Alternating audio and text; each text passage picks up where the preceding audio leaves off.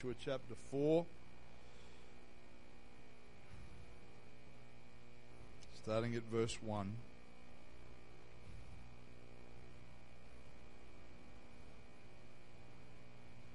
Scripture says, And it came to pass that when all the people were clean passed over Jordan, that the Lord spake unto Joshua, saying, Take you twelve men out of the people, out of every tribe a man, and command you them, saying, Take ye hence out of the midst of Jordan one of the places, as sorry, out of the place where the priest's feet stood firm, twelve stones, and you shall carry them with you, and leave them in the lodging place where you shall lodge this night. Then Joshua called the twelve men whom he had prepared of the children of Israel out of every tribe of man. And Joshua said unto them, Pass over before the ark of the Lord your God in the midst of Jordan, and take you up every man of you a stone upon his shoulder, so it's a decent sized stone, according unto the number of the tribes of the children of Israel. That this may be a sign among you that when your children ask their fathers in time to come, saying, What mean ye by these stones? Then you shall answer them that the waters of Jordan were cut off before the ark of the covenant of the Lord when it passed over Jordan. The waters of Jordan were cut off, and these stones shall be for a memorial unto the children of Israel forever. Amen. This will probably be our last lesson in our series on relationships that we've been teaching over the past four or five weeks. We're teaching this morning on what I believe is one of the greatest challenges and privileges that you can face in life, and that is the subject of raising children. Uh, this passage is a good place to start. Israel had seen the Lord miraculously part the Jordan River for them to enter the promised land, and as a memorial for future generations, a man from each tribe was to select a large stone, and they were to place them together, I guess, in some sort of a stack or a pile so that when their children asked in the future what those stones meant, they could tell them of what God had done that day for Israel. In a simple sense, in a very simple sense, this is what raising children is all about. It's about the transferring of beliefs, values, behaviors, and principles from one generation to the next. To be a parent is a wonderful thing. Uh, we've got some new babies among us. We've got some new babies still on the way. And to have a child or to have children that are a part of you is quite amazing. The love that you feel for your children is, is pretty impossible to describe satisfactorily to those who've not had children of their own yet. It's, it's, a, it's really only when you become a parent that you can understand how other people spoke about the love they feel for their children. Many of us can testify of how our parents told us that they loved us, that we believed them, but that we didn't really get it until we had kids of our own. Amen. And uh, but to be a parent gives us also a glimpse of the love that God feels for His children. We are limited. We do not have perfect love, but God, in the love that only He is able to claim, loves us more than we love our own children. He made that clear in Scripture. To be a parent is also a great responsibility. The moment you have a child, you become responsible for this is not an exhaustive list, but the housing, the clothing, the feeding, the teaching, the training, and the developing of that child. And as Christians, we're also responsibility, so we're also responsible for the instruction in spiritual areas as well. The ungodly do not consider these things, but as children of God, we must. This is our platform, it is our foundation of how we raise our children. And uh, one of the things that I love as a pastor is talking to new believers when they share some of the things that God has brought them out of, some of their experiences, some of the sins that they've been delivered from, some of the problems they've been through in their own families because of sin and how sin has a tendency to repeat from generation to generation. And often people will say to me, I wish I'd known Jesus sooner. I wish I'd known the Lord when I was younger. And, and, and I understand that, but then I draw their attention to the fact that their small children now have a different opportunity. That this new faith that their parents have is going to make a difference in their family. And instead of memories of things like broken homes or alcohol or drug abuse or violence or whatever it might have been, their little ones can now grow up with memories of being in the house of God of being in the church that loves them, of their parents praying, and of receiving the Holy Ghost at a young age. That's, that's the power of the Holy Ghost and the power of the blood of Jesus that it can reach into a family that for generations has only known brokenness and heartache and destroy that cycle and turn it around. That's what God can do. Amen. And with the help of God and by the grace of God, as parents, we start new patterns from this generation moving forward, and we praise God for that. When we get to teaching about children, probably should have said this at the start of this series, but as a pastor, when I teach on relationships, it's never from the platform of excellence or perfection. It's from the platform of shared humanity that we're all in this together. And uh, but the principles that are in the Word of God apply to all of us. But we recognize that our culture has a big impact on how we approach the task of raising kids. I don't just mean our ethnicity or what country we're from, but the things we've observed in our own lives, our family's culture. We naturally tend to replicate or to copy what we've experienced. And if we think back in our own lives, sometimes the good and the bad. Because there is yet to be a perfect family. Even the first family that God ever made only got to one generation, and we had a murderer in the family. tells us about what sin can do. Amen. So this morning, I'm going to try and teach some biblical principles about raising kids, and as best I'm able to try to attempt to give some practical applications of those as well. Ephesians chapter 6, I'd like you to turn there. It's going to be on the screen. I'm going to read the first four verses, and then as we go along, we'll pick out these verses one at a time. Ephesians 6 and 1 says, Children, obey your parents in the Lord, for this is right. Honor thy mother and father, which is the first commandment with promise, that it may be well with thee, and thou mayest live long on the earth. And you fathers, provoke not your children to wrath, but bring them up in the nurture and admonition of the Lord. As parents, our role is to provide an environment where our children's needs are met. Material needs, not wants. Material, emotional, mental, spiritual needs. The end of verse 4 in this passage speaks about nurture and admonition. The idea here is that there will be love, there will be security, there will be instruction, and where necessary, there will be correction. And just as it is in our walk with God, our motivation for the way we parent, the way we raise our children needs to be love. Love for God, love for our kids. Amen. The goal of raising children is that when our children reach adulthood, that they will be capable human beings who can maturely make decisions and be responsible, work hard, live for God, serve God, perhaps have a family of their own, and the process starts again. Amen. And it is it's a long process, you know, and I remember some years ago now when my children were very small, I was having a, a little bit of a challenge with one of my kids. They were very, very little. And my uncle said to me, he said, Don't worry, Simon only lasts for 20 years. I said, Thanks very much. But uh, it is a long process. Raising kids is a long process. You start out with a cute little bundle that you're instantly in love with, but at that stage, all that little bundle knows how to do is to eat, to cry, to occasionally sleep, and to make hazardous, hazardous little waste products. And then life just seems to pick up speed. Any parent can relate to that of how the next thing you know, they're walking, they're talking, you're taking them to school, you're teaching them to drive, and then they're leaving you behind. It's like, when, how did that happen? How did, it, it's, it's hard for me to grasp that I have two adult children. They, they were kids, it seems, yesterday, but they're both young adults now. And the early years of a child's life is when learning is happening at an accelerated rate. They are absorbing everything that is going on around them.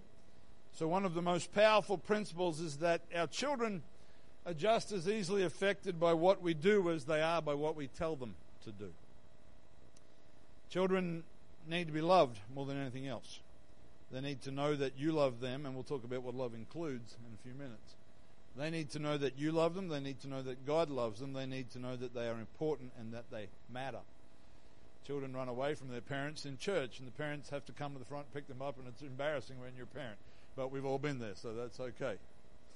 Children need our time and our attention. Uh, it applies in a, a variety of areas in life, but we need to have a healthy relationship with our children, not a friendship. It's a mistake when your children are small to think that you are their friend. I've read some terrible stories of parents letting kids do terrible things because they wanted them to like them. Your job is not to be liked as a parent. Now, hopefully, if we get things okay as we go along, that relationship will develop into friendship. But when they're little, being their friend is not your first priority. I think I've shared this before, but my kids told me once that I was where happiness went to die. I, I wasn't their friend. And that's, that's just part of being a parent. Amen. In days gone by, there used to be an expression that children should be seen and not heard. I don't think that's a good expression. I think it's wrong. Uh, and I don't think it's something that we see much nowadays. However, what we do see nowadays is the pendulum has swung to the other extreme where they're not only seen and heard, but they're allowed to be in charge and do whatever they like. That's the other end, which is also not the way it should be in our families and particularly in the household of God. Verse 1 of Ephesians 6 says, Children, obey your parents in the Lord, for this is right. Obedience is of great importance in the sight of God. Obedience to God and to every other level of authority in our lives is required of us by God. That's not up for debate. He expects us to obey. The only time that we are given scriptural liberty to disobey authority is when it is in opposition to God. Being disobedient to parents is recorded in Romans chapter 1 as part of a list of very wicked sins that are a product of men rejecting God. It's also listed in 2 Timothy chapter 3 as one of the characteristics of sinful humanity in the last days. It matters to God. In the sight of God, disobedient children, I'm not saying an imper- I'm talking about a problem. I'm not talking about a kid that doesn't always do what they're told. But in the eyes of God, it is a sin to disobey our parents. You go back to the Old Testament when there were children that refused to obey and rebel and were really out of hand there was a place in the scripture for them to be stoned to death. Uh, I'm glad we're not living in the Old Testament. I might not have made it through my adolescence. But th- what it tells us is that obedience is powerful in the sight of God. That comment wasn't a reflection on my mother, that was a reflection on me in the way that I behaved as a young person. Amen. The thing is, so how do children learn to obey? Do we just read this verse to them every day until they're two years old? Children, obey your parents in the Lord, and everything will be wonderful. I, I wish it was that easy. But children must be taught to obey. Just like us, it's not natural to be obedient. We don't like to be told what to do. In fact, there's something about human nature that resists being told what to do by anybody teachers, bosses, pastors, parents. There's just something about our own pride. And you see, sinful, sinful human nature is pre installed software inside every baby. You don't pay for it, it comes pre installed. And it is in our homes that children learn obedience, it is in our homes that children learn respect for authority that will affect them for the rest of their lives. And as any parent here can testify, before a child learns to walk, or even learns to talk, you will see a demonstration of their will beginning to resist yours. They may not be able to say no, but they are able to demonstrate no. And every parent said amen. Amen. And as an adult, you have wisdom and understanding, hopefully, that a child does not. Therefore, when you teach that child to do something or not to do something, the child will not understand, not, is not capable of understanding, and will quite often resist. Proverbs 22 and 15 says that foolishness is bound in the heart of a child, but the rod of correction shall drive it far from him. Not popular language nowadays. I thought you'd like that one, Brother Cornelius. Before we even get to talking about correction, we need to understand that children do not know how to raise themselves, that their hearts are filled with foolishness. That's what the Bible says. We live in an age where they, rather than correct a child, we are told that we should encourage a child to make good choices, and that is what we should do, but that happens through the process of discipline and correction. You do not ask a one year old to make a good decision. They're not, they're, all they're thinking about is what they want right in that moment. So, your little bundle of joy comes with pre installed sinful nature and a heart filled with foolishness. That's Bible. Amen. Children are very, very young when they begin to display their will. I'm not going to try and put an exact age on it, but you, if you are aware of what's happening, once they are able to understand that you've told them to do something or not to do something, you will see them resist that. Even a very small child who cannot say much and cannot even walk yet, if you say don't touch something, they will watch you and move their hand while you watch them. And we've all seen that happen. Even at a very young age, they can demonstrate that they don't want to do what you've asked them to do. It may be simple things such as throwing some food on the floor. If you've ever had a child and you said, don't throw your food, and they look at you and just throw it anyway. Some of you might remember doing that yourselves, hopefully not too recently. Or screaming because they don't want to be put in a high chair. What you will see is that the human will manifests at a very young age. It's there from a very, and we just say, oh, they're so cute. But obedience, obedience is achieved when one will is submitted to another. That's what it comes down to. Either willingly or with encouragement. A child's will is strong. And the child's will must be broken quite early. That word broken sounds a bit strong, but what it means is from a very age, young age, children need to understand that mum and dad are in charge. It doesn't mean that you break the child's spirit and you make them terrified and fearful. They have to learn very young that mum and dad are in charge, that they need to listen to mum and dad it is very unlikely that your two year old is going to commit terrible sins and wickedness. But that's not the point.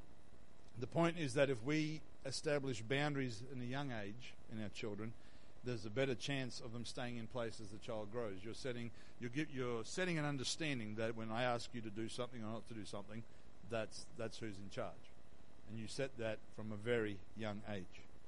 When a child resists your authority, you need to hold your ground. You need to hold your ground. If you do not mean what you say and say what you mean, the child will learn very quickly that you are not to be taken seriously and will disregard your authority. We've all, if we're honest, probably most of us, if we're honest, have found ourselves tired at the end of a day, sitting in a chair, tired, telling a kid what to do because it's easy to get up, the child ignoring us, and us not having the energy to get up and make it happen. We've probably all done that, but that's not a good regular practice because kids learn quickly. If you're not going to follow through, they'll know how far they can push it. Amen. When you put a boundary in place, if you want that boundary respected, you have to demand that respect. If you teach your child not to touch something or not to do something and they deliberately disobey you, you have to respond promptly. You don't do it the next day or a week later, you respond promptly. Some of this, some of us know very well, but it's all very important we understand. If we, we ask a child to put away a toy, pick up their clothes, take the rubbish out, you need to make sure it gets done. If you actually want them to do that on a regular basis, children will push boundaries. Children need boundaries. Children are actually happier when they have boundaries. They won't tell you that they're happy when they have boundaries. They will push them, they will complain about them, but there is something in a child's mental and emotional development that there is a security that comes with boundaries. Now, you, the human nature doesn't like those boundaries, but they need to be established. Amen. Children have a way, they will offer an alternative for obedience. You'll say, I want you to do this, and they'll say, Can I do this instead? And kids are smart. They're, just finding a way not to do what you've just asked them to do. They're providing an alternative, which in their mind seems like a reasonable compromise. But you're not there to compromise with your children. Amen.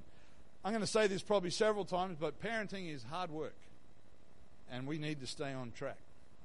And I, I don't think there are probably any more challenging tasks than raising another human being. I think it is a very great, it's a wonderful privilege, but it's a great responsibility as well. When children are obedient, they should be praised. When they're disobedient, there should be consequences. Verse 2 of Ephesians 6 says, Honor thy father and mother which is the first commandment with promise. To honor them means to have a high respect for, to esteem, and to treat with high regard or respect. So the manner in which our children treat and speak to us is important. Why? Because again, like everything else, it flows on into later life. If your children learn when they are little to speak to their mother and father with respect, that will then flow on when they go to school, when they go to have jobs, when they come to church, whatever it may be. You learn those principles as a little kid. You do not wait till your children start school and hope they'll learn naturally somehow to respect the teacher.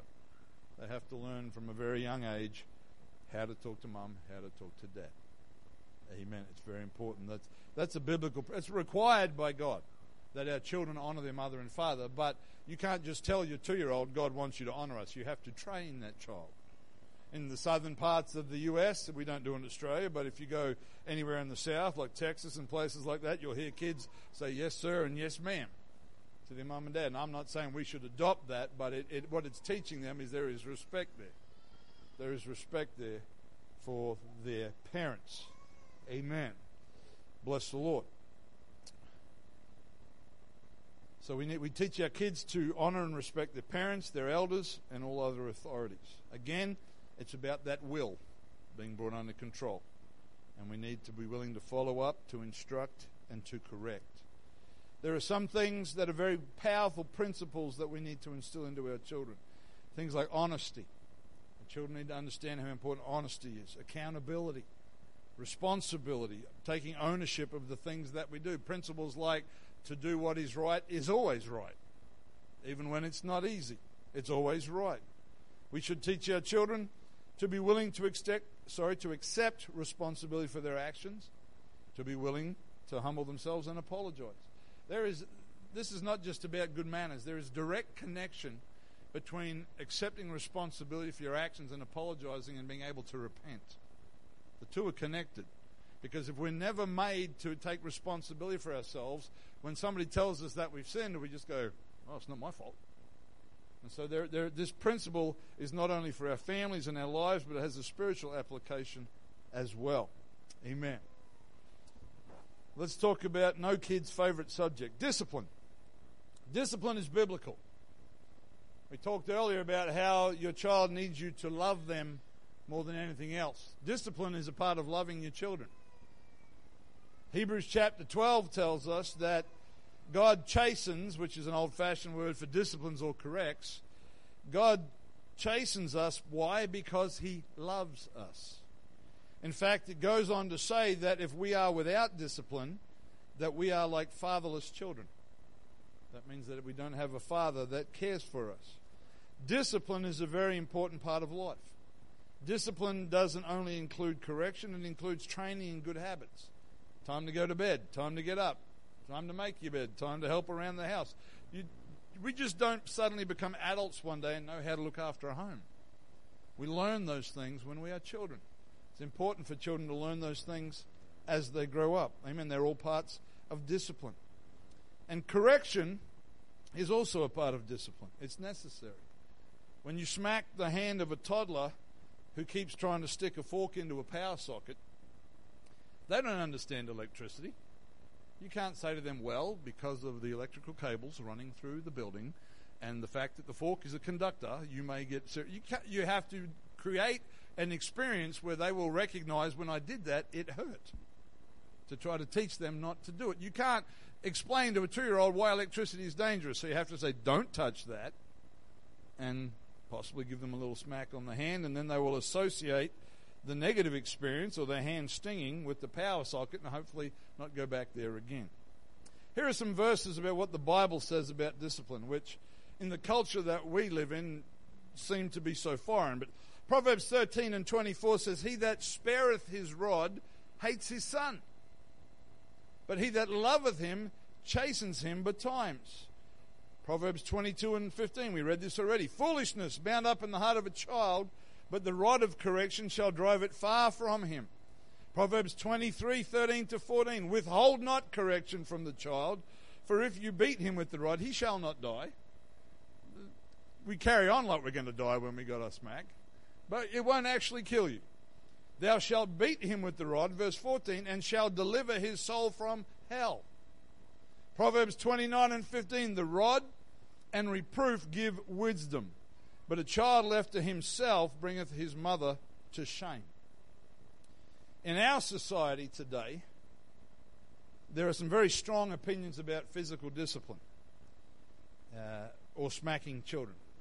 And apart from the fact that our society is becoming more and more godless, this is largely based upon a knee jerk reaction to abuse. We should never, ever abuse our children. There is no room in any shape or form for physical abuse of children. Discipline should never be administered in an uncontrolled fashion, delivered by, driven by anger. That's when it becomes abuse. It is normal as a parent to feel a bit upset, possibly even angry, when your children misbehave and are disobedient. But it should never be uncontrolled. That's when it transitions into abuse. So we must use wisdom in disciplining our children, particularly in the society in which we live. It's all well and good to say, well, the Bible tells me to beat my child, so I don't care what society says. If the government takes your child off you because you do that in public unwisely, then your wisdom is foolishness. You've just lost your ability to influence that child. So we have to use wisdom. Amen. Here are some guidelines for us, those of you that are parents that are raising young children. Guidelines for discipline. Remember the purpose of discipline. While it has a component of punishment in it, it is firstly to be corrective or to guide behavior. It is not because we feel annoyed that they've disobeyed us and therefore it makes us feel better to flog our kids. That's not acceptable. We need to learn as parents to discern between disobedience and children just being children. And a simple example of that. If you're teaching your children to wash the dishes, which is a good thing to do, if you don't, have, if you've got a dishwasher, teach them to stack it and unload it. And a child slips and drops a glass or a cup or a plate and it breaks, that's an accident. That's just a child. If the child has been told ten times stop mucking around while you empty the dishwasher, and then the glass breaks, that's disobedience. There's a difference between the two. But a glass is not the issue. You can buy another glass. Sometimes we kids are just kids, and so we have to be able to discern. And I say that like it's an easy thing to do. It's not. It takes the wisdom of Solomon sometimes to know what the right action is with your children. And last time I checked, none of us were Solomon. But the Bible says if we ask God for wisdom, He gives to all men liberally. Amen. As I've already mentioned, while a parent's anger may help them to discipline their child, it must always be controlled. Uncontrolled anger leads to abuse. We should try wherever possible to avoid discipline in public. If, you, if we can, it, it's, it's not only embarrassing for the child, if you're out in a public place like a shopping mall, you may find yourself in more trouble than you really wanted to have. And uh, in my own memories of growing up, one of the most, trying, let's put this pleasantly, one of the most enthusiastic corrective occasions of my childhood was because of a public action, but the correction took place at home. It didn't happen in a public place. Amen. So it's important we. But if you tell your children when we get home we're going to talk about this, don't forget. Because you'll get home and they'll, they'll just disappear and hope that mum and dad are busy cooking dinner, hanging out the clothes, and they'll forget. And, and, amen. Be consistent. That's one of the biggest challenges as a parent.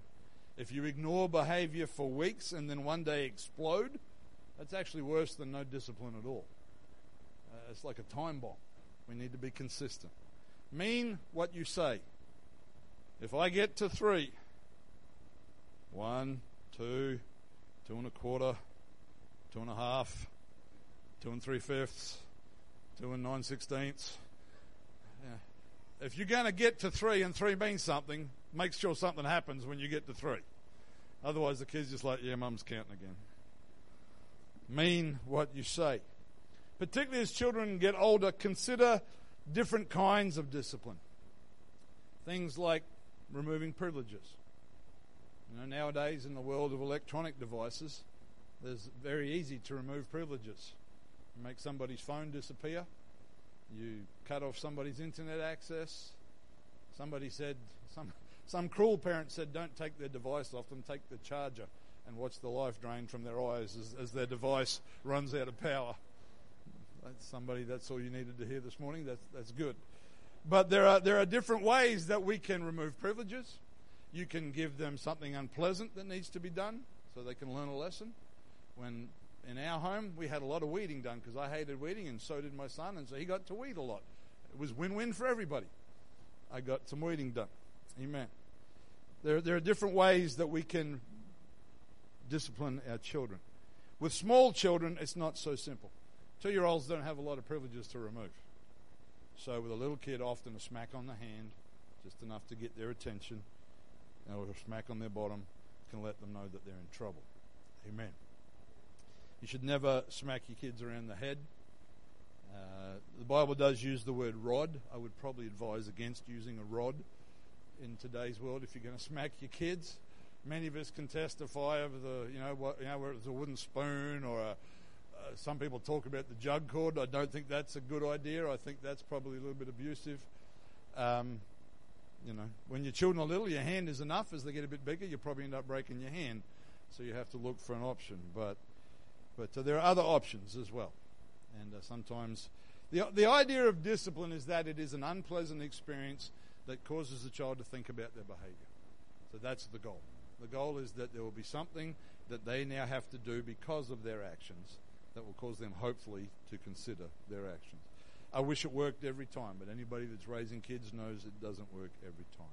When you discipline, always look for an opportunity to restore in love.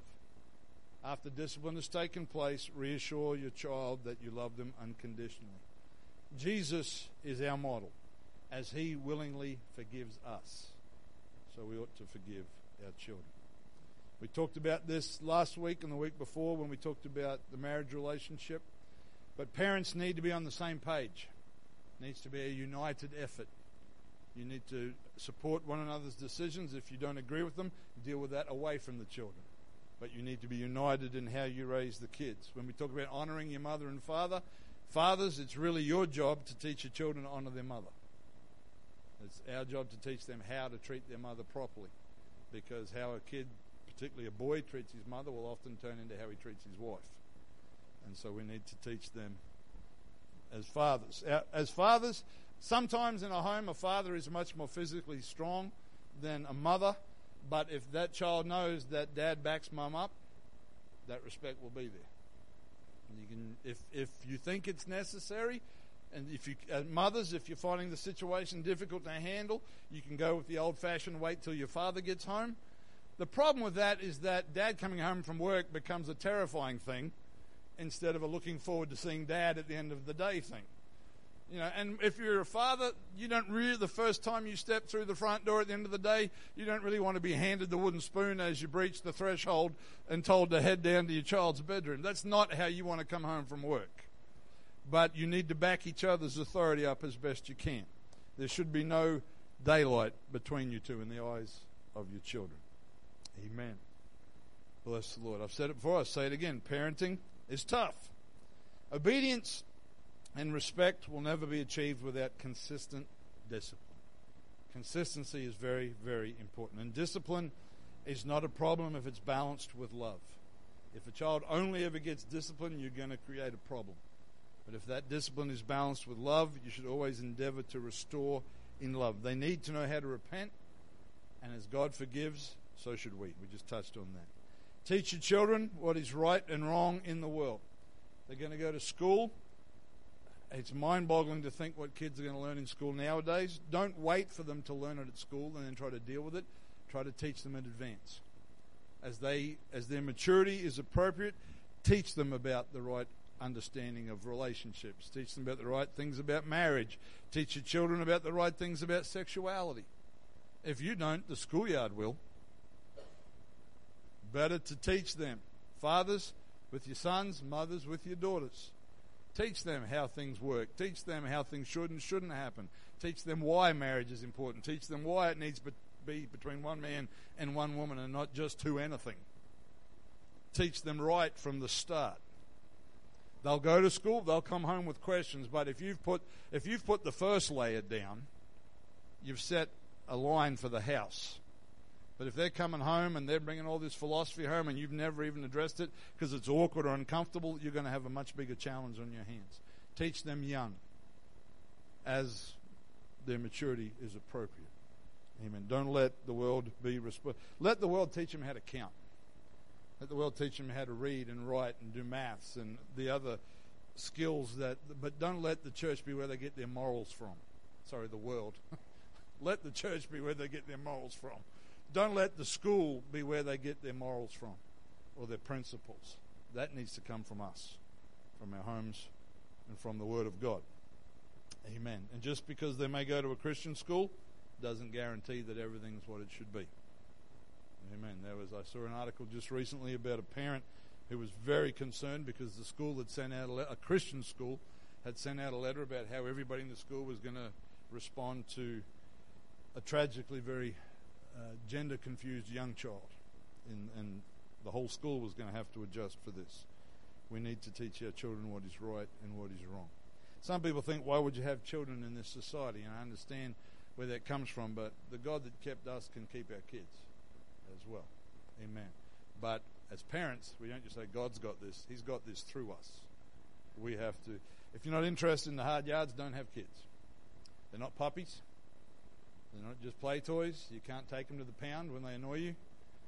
It's a responsibility. You're raising a human being. Amen. And God kept, wants us to be accountable. Amen. Ephesians 6 and 4 says, And you fathers, provoke not your children to wrath, but bring them up in the nurture and admonition of the Lord. What does this mean? Provoke not your children to wrath. Don't put unrealistic demands upon your children that they'll never be able to achieve. If you are a perfectionist by nature, and some of us are, be careful that doesn't come across to your parenting. Because your children are about as perfect as you were as a child. Maybe more so, maybe less. But recognize they're ordinary people. Don't set demands that cannot be reached. Amen. Each child is so unique, and anybody that's had more than one kid knows. You wonder sometimes, did these two children come from the same parent? Because there's just such diversity in our personalities, even in our appearances. You can see siblings, and it's like, are you really from the same family? That's just how it is. And so we should parent accordingly. Just because it worked with child number one doesn't mean you can copy and paste with child number two. One size does not fit all. There are principles that hold for every child. Things like honesty and accountability and obedience. That applies to every child, but the method of bringing that about may vary from child to child. There are some children you can you can just talk to them and tell them that their behavior is not acceptable and they get really upset by that and they change. There are other kids you can beat them till they nearly pass out and nothing happens.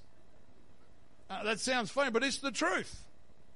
And so you've got to go, how do I handle this child? Uh, you know, it's, it's a tough thing. And if you're parenting young children right now, pray for your kids. Pray for yourself as a parent. Because the devil wants to destroy your family. And you need the wisdom of God and the direction of God. And you need to sanctify your home in prayer because the devil's out to destroy the family unit like it's probably one of his main focuses in the world today. Amen. So you've got, you don't compromise with your children. You don't say, oh, well, that's just how they are. They don't like doing what they're told. No, that's not acceptable. But you've got to look at the child and find a method to reinforce the same principles you had to try to reinforce with their older sibling. Amen. It's not about being slack, it's about adjusting your method according to the child. And again, as I said earlier, these things are easy to say, they're a lot harder. Let, let me say this there's nothing wrong with asking for help. If you know people in the church that have raised kids and you think their kids are doing well, go and say, hey, did you ever have to deal with fill in the blank? How did you handle that? It doesn't mean you have to say, tell me how I should raise my children across the board. But there's nothing wrong with getting some. The Bible has a principle of the older folk teaching the younger folk. Why? Because they've been there. Amen. So there's nothing wrong you can you can talk to me. I'm I'm basically just going to give you biblical principles and some of our own life experiences. But there's nothing wrong with seeking some assistance if you're having a hard time, because it is a tough challenge. Let, let me say this. As I said earlier, your goal is to raise a child so it can be an adult. So that at a certain age, whatever that may be, you don't have to make their lunch anymore. You know, you don't have to drive them everywhere because they've got a license. You don't have to, when they're 35, you shouldn't still be buying their socks. They should have that covered by then. And so when the Bible says children obey your parents, that stops at a certain age. If you have adult children, you should no longer be telling them what to do. That relationship has transitioned. Now they may seek your advice. If you're always telling them what to do, they probably won't. But there is a change because th- that's what we want. We want them to become independent. Not to forget about us and just to, you know, remove us and never talk to us again, but the relationship changes to one where you develop almost a friendship and you become a counselor rather than a do this.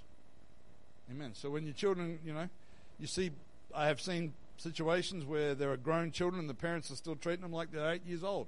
You have to do this because I said so. That's not biblical. We honor our parents all the days of our lives. I do my best to treat my mum and dad with respect and honor, but I'm glad mum's not telling me what shirt I should wear each day, or, you know, if I haven't done my shoes up properly, or have you brushed your teeth today? And hopefully I've got that by 48 years of age. Otherwise, there's, there's a problem. Amen. Where was I? Got sidetracked. Proverbs chapter 22 and verse 6 it says, Train up a child in the way he should go, and when he is old, he will not depart from it. It's very important we understand this verse is a principle. It's a principle. In the past, this verse has been used mistakenly to suggest that if you raise your kids right, it's guaranteed that they'll stay right. That's not accurate because that was often taken to mean that if your kids didn't stay on track, then obviously you did something wrong. The problem with that approach is twofold. The first part is there's no such thing as a perfect parent. So if you look hard enough, you'll find something you should have done better. The second thing is every single person has a free will. Even that child that you've spent the last 20 years doing your very best to raise properly, they are going to make choices of their own. Anytime, this is important we understand this, this is not directly part of this lesson, but any time that somebody tells you that if you will do a certain thing, that another person must do something else. Sometimes people think that if I pray and fast a certain amount, my child, my husband, my loved one, my friend, my neighbor must get saved. That's not accurate. Because there will, let me say this if you pray and fast, God will work on that person. But at some point, their will is involved. If you think back on your own lives, you can look back and you can see I can see where God was working on me. I can see how He was drawing me. I can see how He used somebody to talk to me or this situation to lead me to Him. But there's no point when you go and suddenly I was not in control of myself anymore and I woke up and I was a Christian. At some point you made a choice. So what can happen is we can put guilt on ourselves because we haven't prayed enough, which is why somebody hasn't come to the Lord. That's not accurate. Yes, you should pray. Yes, if you feel led, you should fast for that situation because God will intervene, but the intervention is trying to draw them to make a choice. Just like when you raise kids, you do your very, very best, they're still going to make choices. I've seen kids grow up in fantastic homes become shipwrecked. I've seen kids grow up in less than fantastic homes do incredibly well because the human will is always involved. And so if you are a, a parent and you've got some kids, I know there's a lot of us have got adult kids here and they've made some choices, do not allow the devil to beat you over the head with that stick. Because if you want to reflect on your life, I promise you, you'll find things you should have done better. That's a guarantee. You look hard enough, you'll find something you should have done better. But there's a whole lot of stuff you did that was good as well. And ultimately, we're all responsible for our choices. Nobody's going to stand before God and say, well, my mum, yeah, she really didn't have it all together. She was, you know, there's a bit something wrong with her and she wasn't a very good mum. The Lord's not going to say, well, okay, you get a pass. He's going to say, what did you do with my word? What did you do with what you were taught? What did you do with your opportunity to obey the scripture? Amen. The, the devil loves to jump on that condemnation bandwagon and tell us that, you know, it's all our fault. It's not. It's sin's fault. We choose to sin. Therein lies the problem. Amen. Got really off track there. Amen. The, the, the principle of this verse is that, is that as your children grow, we do our best to give them understanding about the things we teach them, the reasons why, teach them well, train them well, correct them, instruct them, love them.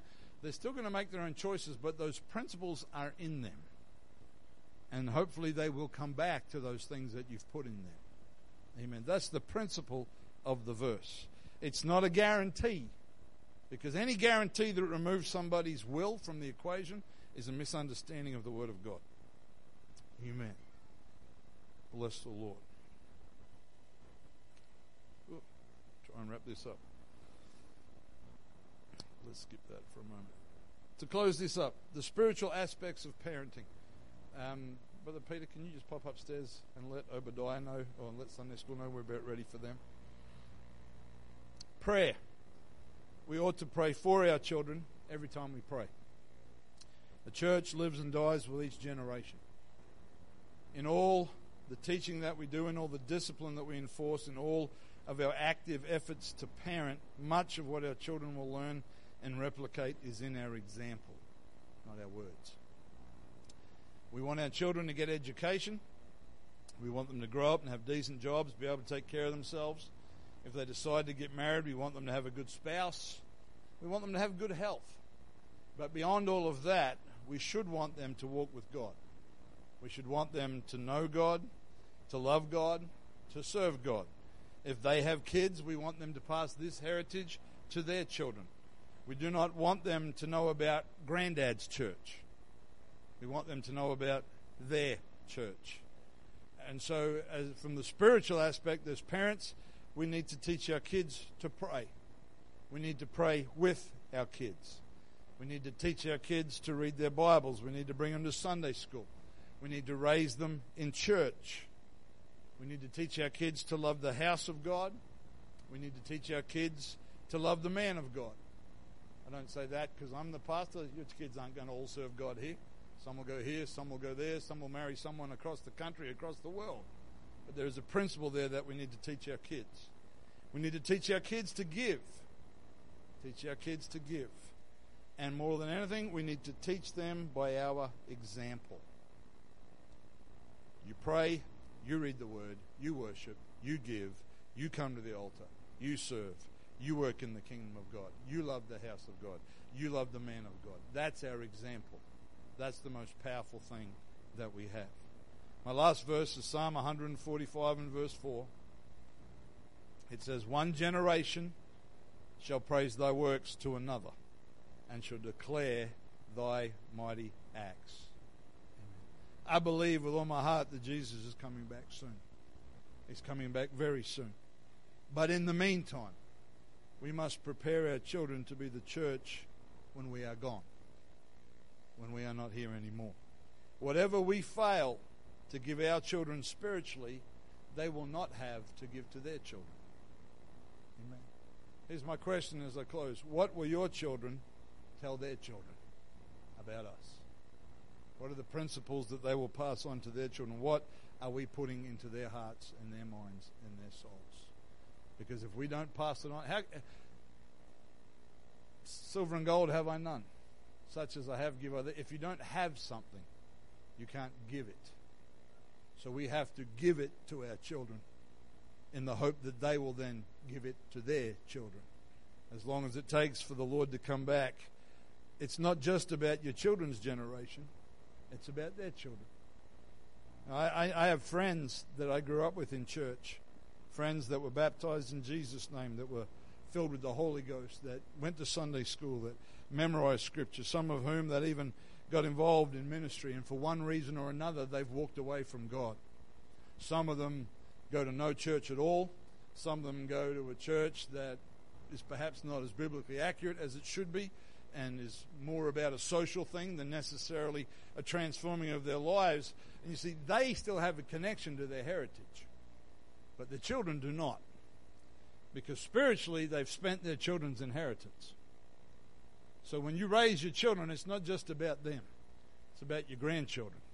It's about who comes after them. It's what we pass on to the next generation. We don't want it to get lighter and less of a load. You know, just take this out and just pass on a reduced version and the next generation a reduced version. And then we wonder why they don't know the power of the Holy Ghost. They don't know what signs and wonders are. They don't know why it matters that we baptize in Jesus' name. They don't know why it matters that how we live is important and who we are is important and that God expects us to be separate and sanctified and holy. They don't understand those things because we haven't passed them on. Amen. There is no greater challenge than to raise another human being. Tim, Paul, it seems, was never married, but he spoke about Timothy as his son in the gospel. And he considered himself spiritually responsible for that young man. Some of that may all seem a bit daunting, but let me tell you this if God has given you that child, He will equip you to raise that child. If you look to Him, if you look to the principles of His work, His word, and if you ask Him in prayer to help you, He will help you to raise that child. Because as much as you love that little one, He loves them more. And He wants to see that little one victorious in Him. And if you will let Him, He will use you to bring that to pass. Amen. I'm going to ask you to stand, if you would, this